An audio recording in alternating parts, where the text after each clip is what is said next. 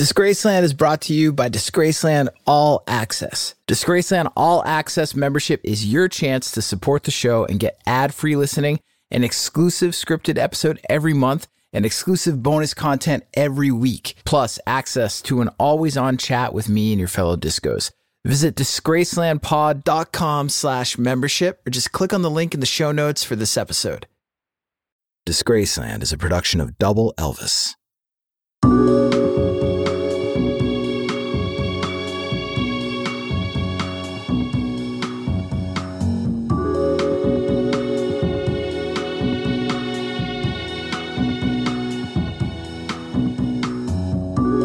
The stories about the Wu Tang Clan's The RZA are insane.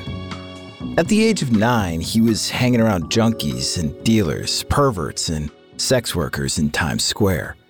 And by his teens, he was selling dime bags of weed to day traders on Wall Street.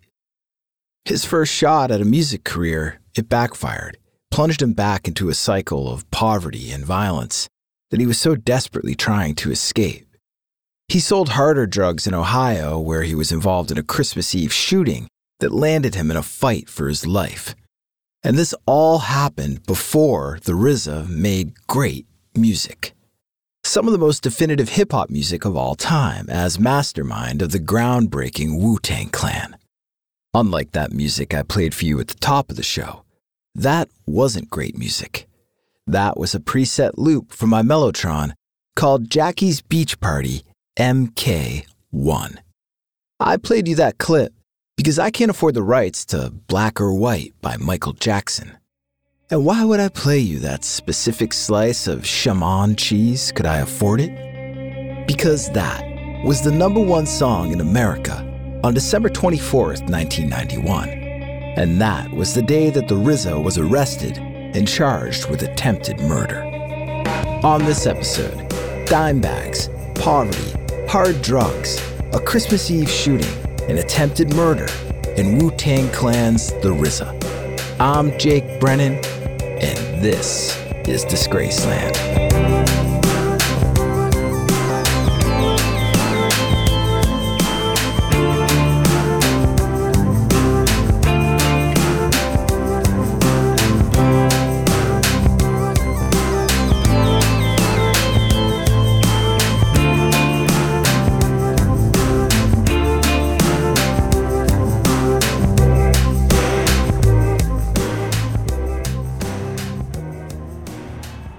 The glue sniffer stood there drooling. His speech was slurred, eyes half closed. It's a pathetic bastard. Harmless, though. But he was important. Important to nine year old Bobby Diggs. The boy the world would later know as the RZA. And the young RZA, aka young Bobby here, was equally important to the glue sniffer. The glue sniffer was older, so he could buy Bobby a ticket for the R rated movie that Bobby wanted to see. And to reciprocate, in addition to the $1.50 it cost for a ticket, Bobby handed over an extra buck to fund the glue sniffer's junkie lifestyle. It was a win win. But still, 250 $2.50 didn't come easy. You ask your mom a stupid question like, hey ma, you got 25 cents? And you get the same answer every time. Boy, I don't even have good sense. So it was a big deal for a nine year old to put a couple of bucks in the hands of a junkie in Times Square and trust that he'd return with a movie ticket. Bobby hustled to raise that kind of dough, delivering papers and shoveling snow. He was relieved to see the glue sniffer stumble back and hand over the ticket. And then the pathetic bastard hobbled off to get what he wanted heroin, which, here in Times Square in 1978, was easy to find. In 1978, New York City's Times Square had what you wanted, especially if what you wanted was filthy and depraved. Peep shows, live nude girls, porn movies 24 7. It was more than just perverts, it was also junkies, like I said, nodding off, and dope, dust, and coke, all just a handshake away. It was stick up men, their pistols pressed into your waist. Give me everything you got, young blood. And the sex workers, they got all your money too. They just took it with honey instead of piss. But Bobby Diggs didn't want any of that. He didn't want to get off, and he didn't want to get high, at least not for now. Fuck Triple X. He wanted triple feature of kung fu movies. As soon as Bobby stepped off West 42nd Street took a seat inside the Deuce, one of Times Square's grimy movie theaters, he was transported. The projector came to life and the title cards hit the big screen. Fury of the Dragon, Flying Guillotine, Five Deadly Venoms, Shaolin versus Wu Tang, Bruce Lee, Gordon Liu, the Brothers Lau, the choreographed fights, the costumes, the overdubbed dialogue, and the code of the samurai. The films were fantastical, mythical even. The all day experience took Bobby to another world and another universe, so far away that for a couple of hours, he could forget about the outside world. Like the projects in Brooklyn's Brownsville neighborhood. Bobby, his mother, and his siblings crammed into a small apartment. Four brothers sharing two twin beds and the same clothes. Yo, did you wear those pants yesterday? They better not smell like your nuts, because I'm wearing them today. And outside on the streets, you had to plan three steps ahead. Brownsville was the kind of place where dudes jumped you just for standing in the wrong spot. And if you were caught with some change in your pockets or nice kicks on your feet, kiss that shit goodbye. When Bobby's mom fell behind on rent and they were evicted, that was actually a blessing in disguise. Because that's how Bobby's family ended up in Staten Island. Staten Island was different from Brooklyn, less hostile turf to navigate. Bobby's odd jobs brought in some cash, enough to ditch school each week and go to Times Square and watch a new kung fu movie. In a four year span alone, Bobby must have seen 200 of them. He also bought a pair of Technics turntables and then a microphone and a cheap drum machine. Hip hop was the pulse of New York at the time. At least it was to Bobby and his cousins, Russell and Gary. Didn't matter if hip hop began in the South Bronx. Now it permeated every borough, from block parties on the street to Mr. Magic's Rap Attack radio show on the air. Grandmaster Flash and the Furious Five, Busy Bee, Dougie Fresh, Cool Moe Dee, EPMD. Bobby, along with Russell and Gary, formed their own rap trio as teenagers. All in together now, they called themselves, and they dreamed of hitting the big time and leaving life in the projects in the dust. But there was no money in dreams. The money was in reality, and reality was the streets. The streets had a lure because the streets had dollars. More dollars than you could make pushing a fucking shovel up a driveway in the snow, and once you made a little bit of that money and saw what it got you, you only wanted more. From where he sat in Zuccotti Park, he could see the yuppie coming. That uptight, ass clenched power walk, product in his hair and pleats in his pants. The New York Times Stock Exchange didn't break for lunch, but around noon on weekdays, floor traders spilled out onto the street. They needed fresh air. They needed a break from shouting at the big board. And they needed something to chill them the fuck out. Weed. Bobby had what they were looking for. They didn't care that he was a teenager. For Bobby, it was easy money. And it sure beat getting up at the ass crack of dawn to deliver papers. And the yuppie slipped you a bill and you handed him the dime bag. Bill, dime bag, bill, dime bag, bill, dime bag. And Bobby did it so many times that it became rote but he got a little too comfortable. Unlike the game of chess unfolding on the table in front of him in the park, Bobby didn't plan three steps ahead. Blue lights, sirens, NYPD swarming the park with guns drawn. Cold steel snapped tight around Bobby's wrists. Arrested, thrown in a holding cell for selling weed, but fortunately let go after a day or two. Unfortunately, however, the whole incident wound up on Bobby's permanent record. But Bobby was busy thinking of other records, hip hop records. With his turntables and some borrowed gear, namely a four track recorder and a Roland 909 drum machine, Bobby assembled a makeshift studio in his apartment. And next to Kung Fu, making music was Bobby's obsession. He was also thinking about surviving and providing. In 1988, when Bobby was 19, his mother left New York for Ohio with most of his siblings, leaving Bobby behind to take care of his little brother in the family apartment. Bobby's dime bag hustle wasn't always enough, so they stole food from convenience stores. They got by on ramen and weed. There had to be a better way. Maybe it wasn't a question of dreams versus reality. Maybe it was as simple as changing your reality, willing something new into existence like the feeling Bobby got when he stepped inside the deuce and was transported to another place entirely. maybe he could do that with music. He started by creating a new persona for his musical pursuits. Called himself Prince Rakeem. The guys he was making music with followed suit. His Staten Island friend Dennis Cole became Ghostface Killah, named after a character in one of Bobby's beloved kung fu movies. Kung Fu also inspired the name of one of Bobby's cousins, Russell Jones, who now went by Old Dirty Bastard.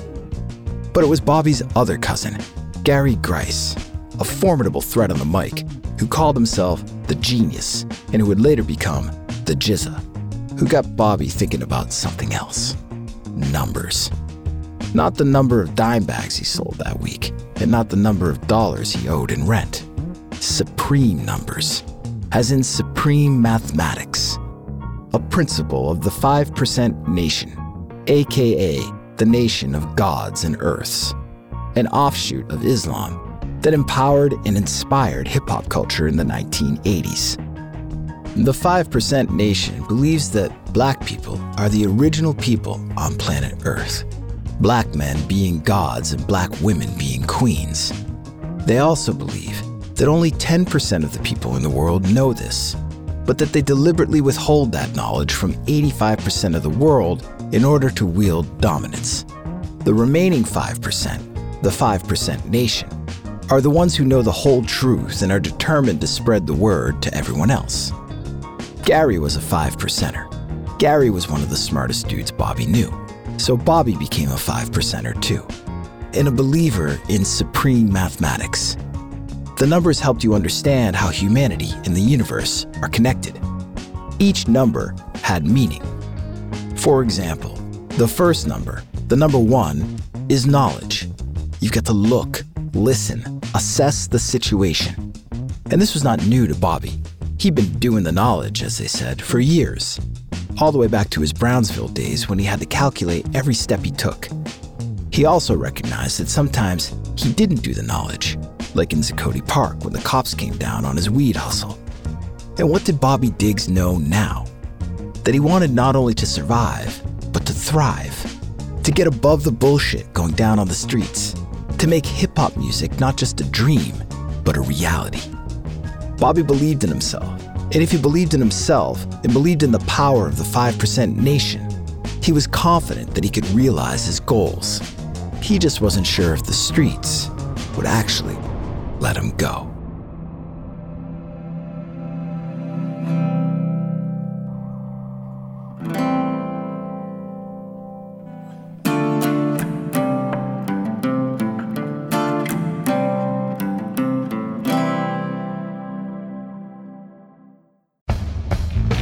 Okay, listen, if you're one of the few people out there who's new to podcasts, new to Disgraceland, new to true crime, if you have not already listened to the wildly popular and hysterically funny and informative podcast, My Favorite Murder, hosted by my friends Karen Kilgariff and Georgia Hardstark on the Exactly Right Network, then what are you waiting for? You got to check out My Favorite Murder. In each episode, they're going to tell you stories about infamous serial killers, cold cases, incredible survivor stories. And listen, these guys are wildly popular for a reason. They have an incredible chemistry, they're hysterical, they're smart as all get up, and you're instantly going to feel like they're long lost friends. They've got great new episodes on the subjects I've already mentioned, but they've got this whole treasure trove of back episodes, including well known stories from true crime and music history, like the deaths of Sid Vicious and Nancy Spungen, the murder of pop singer Selena, and now the infamous story of the Cocaine Bear. I've known Karen and Georgia since the beginning of my sort of foray into podcasting. They've been heroes of mine. I was on their podcast in March of 2022 to share my hometown story about a prison break party that I attended in high school. Uh, and they told me it was one of their most popular episodes, so you can check that out as well. Listen to My Favorite Murder wherever you listen to podcasts. Brand new episodes drop every Thursday. Hey Discos, it's Jake here. Thank you so much for listening to Disgraceland. Your support truly means a lot to me, and it's because of you that my team and I are able to make this show. If you want more Disgraceland, if you want more regular interactions with me and the community of Disgraceland listeners, or if you simply want to listen to the show ad-free, go to disgracelandpod.com slash membership or just click on the link in the show notes for this episode. For just five bucks a month, you can listen to every episode of Disgraceland ad-free Plus, you'll get one brand new exclusive episode every month. You'll also get weekly unscripted bonus content, special audio collections, and early access to merch and events. There are two ways that you can support the show and become a member at disgracelandpod.com slash membership. You can sign up using Patreon and listen to the show ad-free on Apple, Spotify, and most other major podcast platforms. And Patreon members also get access to all the other perks of membership and an always-on chat where I'll be interacting with you and diving deeper into the world of Disgraceland. But maybe you're currently an Apple Podcast subscription listener and you want to just tap into all the bonus audio content and ad free listening that we're offering. We're also offering this membership as a premium channel on Apple Podcasts.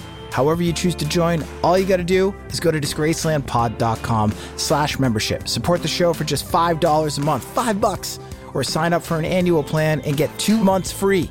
Come join me and your fellow discos at Disgraceland All Access by visiting disgracelandpod.com slash membership. 1991 was a landmark year for hip hop. A Tribe Called Quest released The Low End Theory. Public Enemy dropped Apocalypse 91, The Enemy Strikes Black. And De La Soul beat the sophomore slump with their brilliant De La Soul is Dead. It was also the year that NWA became the first rap group to hit the number one spot with an album on the Billboard 200. One month after NWA made history, in July 1991, Bobby Diggs, or should I say Prince Rakeem, released his debut single on Tommy Boy Records, the same label that De La Soul was signed to. But that single, Ooh I Love You Rakeem, a clunky boast of sexual conquests over a Stax record sample, had little in common with De La. In fact, it had more in common with some of 91's other major hip hop stars, such as Tone Loc and MC Hammer, who the hip hop heads saw as rap pop hybrids that lacked authenticity. That was the problem with Ooh I Love You Rakeem. It wasn't authentic. It was the product of years of hard work on Bobby's part, a dedication to his craft as a beatmaker, a songwriter, and an MC. His ability to network and connect with the right people in the right place at the right time, and his hustle a hustle that he had learned on the streets and was now applying to the music industry. But the hustle failed, and it wasn't entirely Bobby's fault. Tommy Boy Records passed on the songs that reflected Bobby's gritty reality and instead went for the novelty track. They put him in a top hat and tails in the music video, and they tried to make Bobby something he wasn't.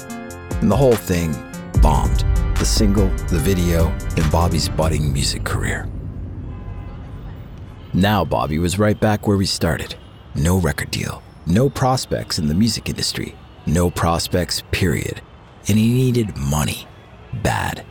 So Bobby had no choice but to go back to the only other thing he knew hustling drugs on the streets. But the streets had changed. A group of ruthless drug dealers from Brooklyn had set up shop in Staten Island's Park Hill. And they weren't selling dime bags of weed, they were moving a shit ton of crack cocaine, which was currently plaguing the projects of New York City and beyond. Not only was this group of dealers the biggest game in town, they were also the toughest. The body count that piled up in Park Hill, which locals were now calling Killa Hill, made that clear. Bobby wasn't an idiot, and there was no way he could compete, which gave him an idea. If he left New York and went to Steubenville, Ohio, where his mom and other siblings lived, he could be a big fish in a little pond run circles around those Midwest jokers and make a killing. Even if it meant selling a drug that killed his own people. Crack destroyed lives and ripped families apart. Bobby knew what he was getting into, but he also felt that, given the circumstances, he had no choice. A few months later, in the fall of 91, Bobby bought a one way train ticket to Ohio. He boarded the train with a briefcase. Inside the briefcase were his 5% Nation Lessons book a gold chain he could hawk for quick dough, product to sell, and a 25 caliber pistol. Ohio came as advertised. Bobby sold drugs, Bobby made money, and Bobby tried not to think about the moral ramifications of his actions. Company helped. His cousin Russell Jones, aka Old Dirty Bastard, and his Staten Island buddy Dennis Coles, aka Ghostface Killah, joined him in the hustle and on the trip. But in Ohio, they're all seen as outsiders and they attracted the anger and resentment of local dealers who felt like their turf was being invaded. And it seemed like every time they made a chunk of cash, something bad happened. Dirty got pinched, Ghost got shot. It was, as Bobby later said, a cycle of non success. The math just wasn't adding up. Bobby was thinking about this as he sat behind the wheel of his sister's car at a traffic light in Steubenville. He was also thinking about what she told him when he left that evening. You better not fuck my car up. It was Christmas Eve, and it was late, and he waited for the light to turn green. He was driving two girls home, just friends. One of them was Ghost Girl. At least that's what Bobby thought. And another car pulled up alongside them. Four guys inside, all looking at Bobby and the girls. One of the dudes was bugging out, his eyes wide with rage. And Bobby knew that look. It was a look that said, Yo, man, you got my girl in your car. The dude was outside now, out of his car, and he stormed toward Bobby and he put his foot into the door of Bobby's sister's car. And the dude wanted to know what the fuck his girl was doing in a car with some other dude from New York. So he kicked the car again, and Bobby panicked. Not just because he promised his sister he wouldn't fuck her car up, but because he was outnumbered. He put his hand to his belt, felt his pistol. He wasn't going to use it, not unless he absolutely had to. He just wanted to make sure it was still there. The dude banged on the car window, and the girls freaked out. One of them screamed, They've got guns. Just go, go, just go, just go right now. Bobby didn't check to see if the light had changed. He took his foot off the brake pedal and slammed it down on the gas. His adrenaline surged, and the engine roared, the wheels squealed, Christmas lights strung up on houses outside flew by like melting day-glow crayons. And Bobby looked into the rear view, no one behind them. But he couldn't be too careful. He didn't spend years learning how shit worked on the streets of New York to come all the way out to fucking Ohio and drop his guard like some herb. He drove around, he parked, killed the lights. He turned them back on and drove around some more, and he told the girls to chill the fuck out. And finally, hours later, he drove them home. The street was a dead end, and the neighborhood was quiet. Christmas Eve kind of quiet. Children nestled all snug in their beds, visions of sugar plums and all that shit. And Bobby watched the girl walk up to her front door and get safely inside. And he was about to pull away when suddenly, a pair of headlights came on across the street. An engine revved. Fuck. Those dudes were waiting here all along. And the other car sped towards Bobby. Shots rang out, and Bobby hit the gas and peeled away, but it was a dead end. More shots, and Bobby turned the wheel and tried to maneuver his way out. His sister's car crashed up onto the sidewalk and the other car closed in. Bobby reached for his 25, pure instinct, pointed the pistol through the open window, and fired. He racked the slide, aimed one more time, and again pulled the trigger. The gunshots woke up the neighborhood. Lights flew on, faces pressed against windows, sirens wailed in the near distance. It was Zuccotti Park all over again. But this time, it wasn't yuppies and dime bags of weed. This time, it was one guy shot in the thigh, another guy grazed by a bullet, and Bobby Diggs from Staten Island sitting in a Jefferson County jail cell awaiting trial for attempted murder.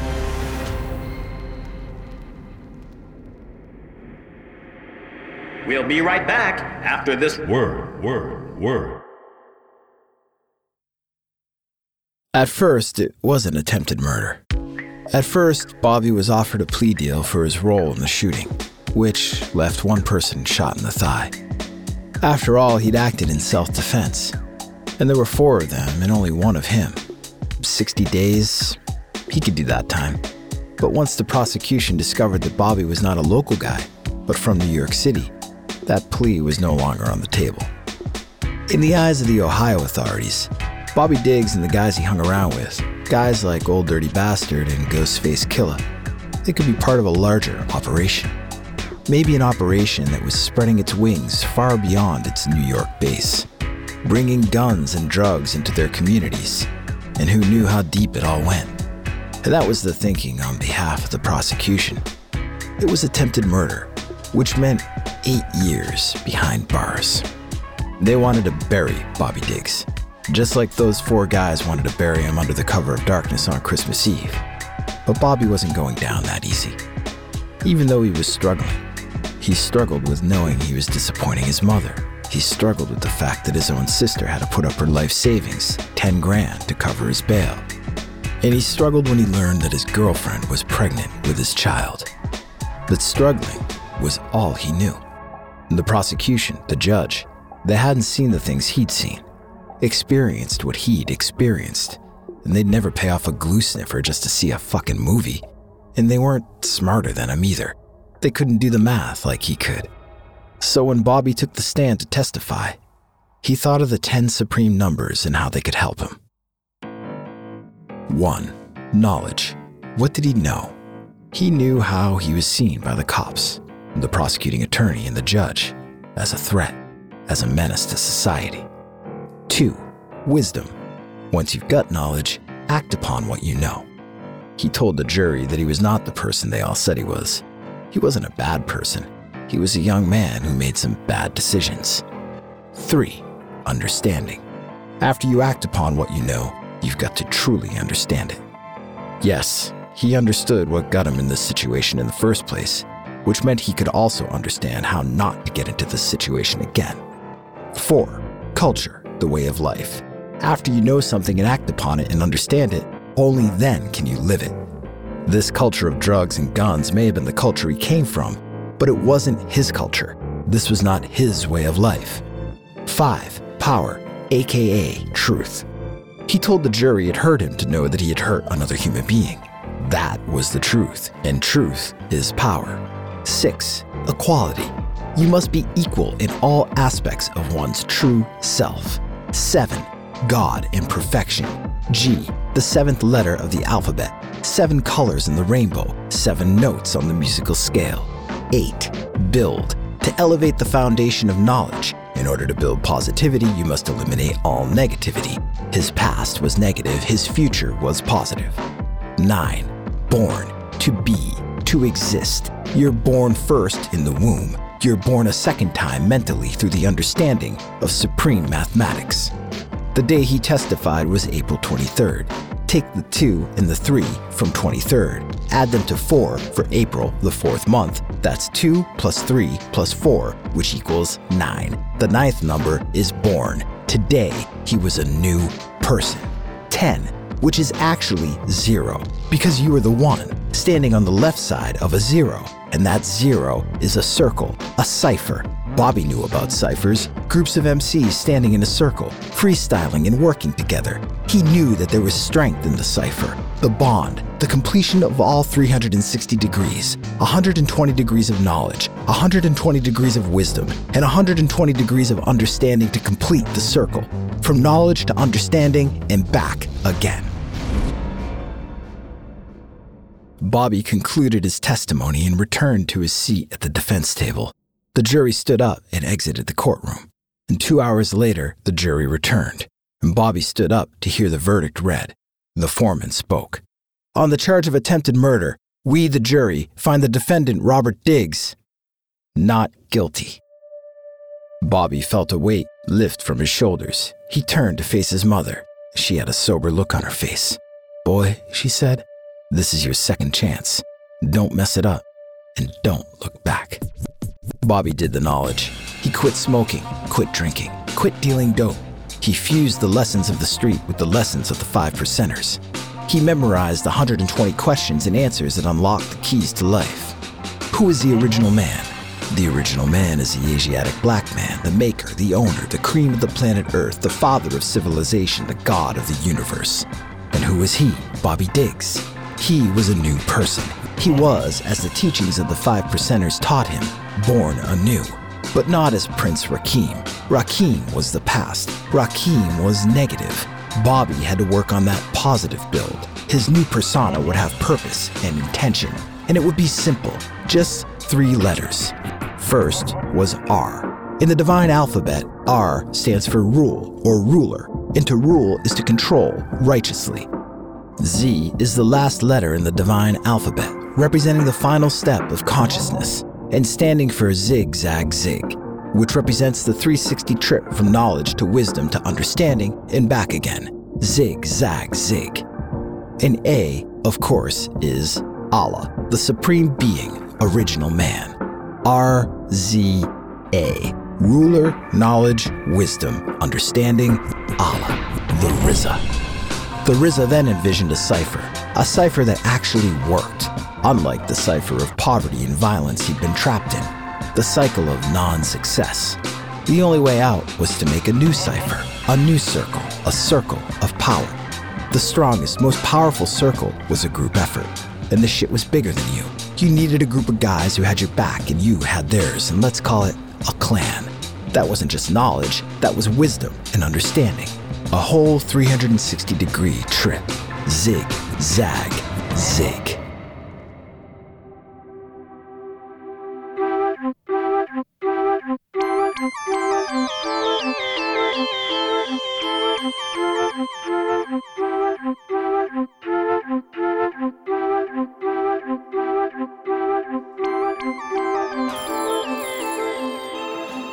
The New York field office was busy for a Friday morning. The copy machine hummed nonstop. Phones were ringing off the hook. And the agent sat at his desk and took a sip of coffee. It was lukewarm, weak. In all honesty, the coffee sucked.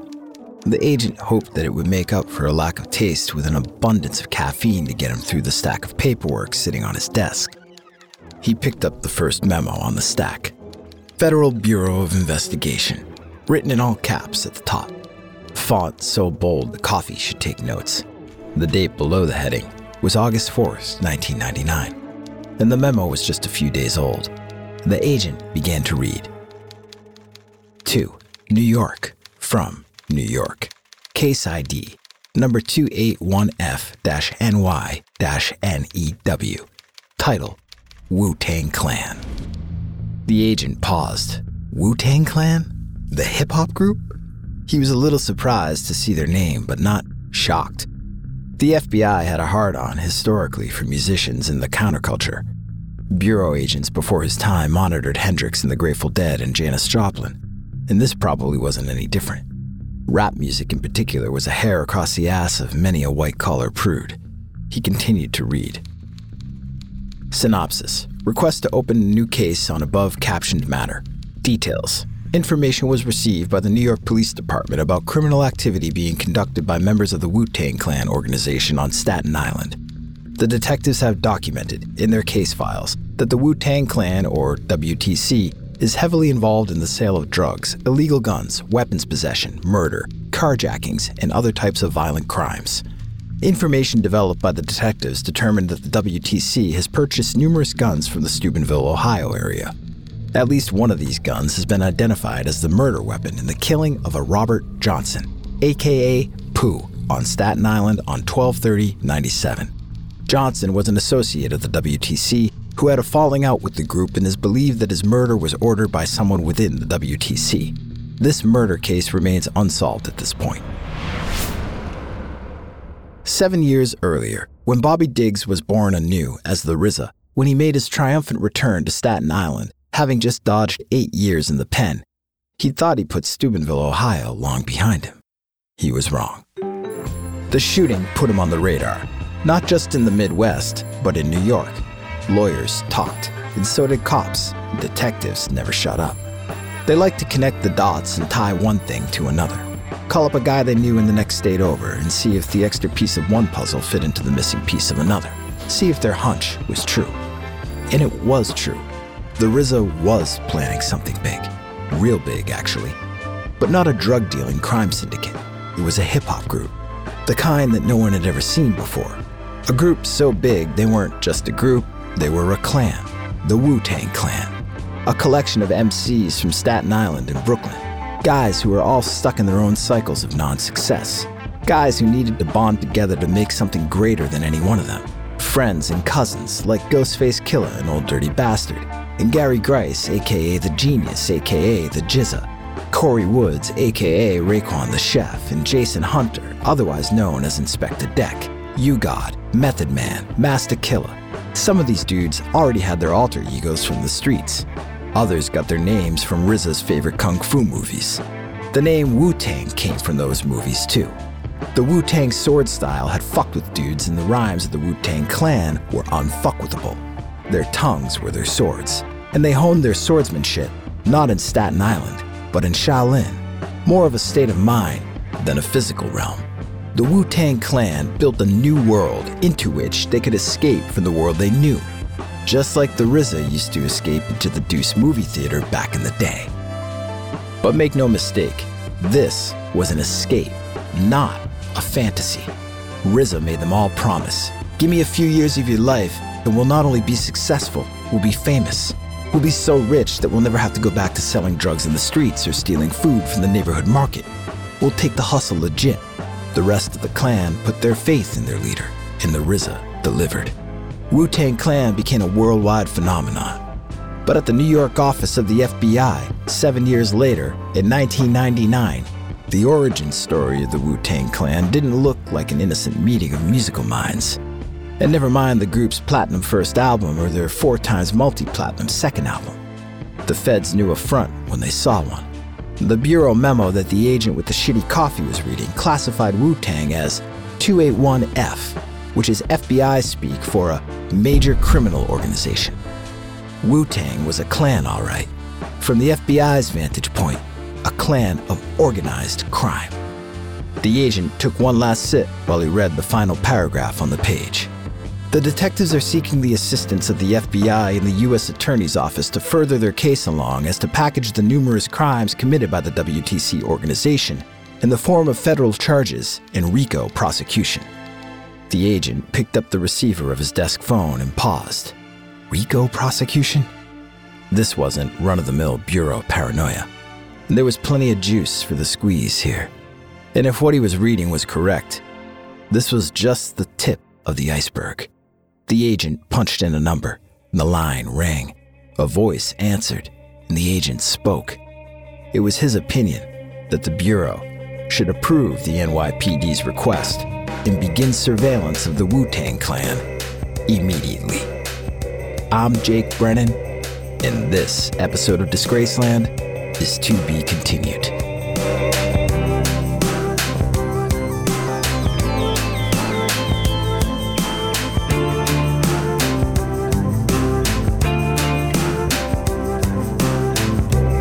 Disgraceland was created by yours truly and is produced in partnership with Double Elvis. Credits for this episode can be found on the show notes page at disgracelandpod.com.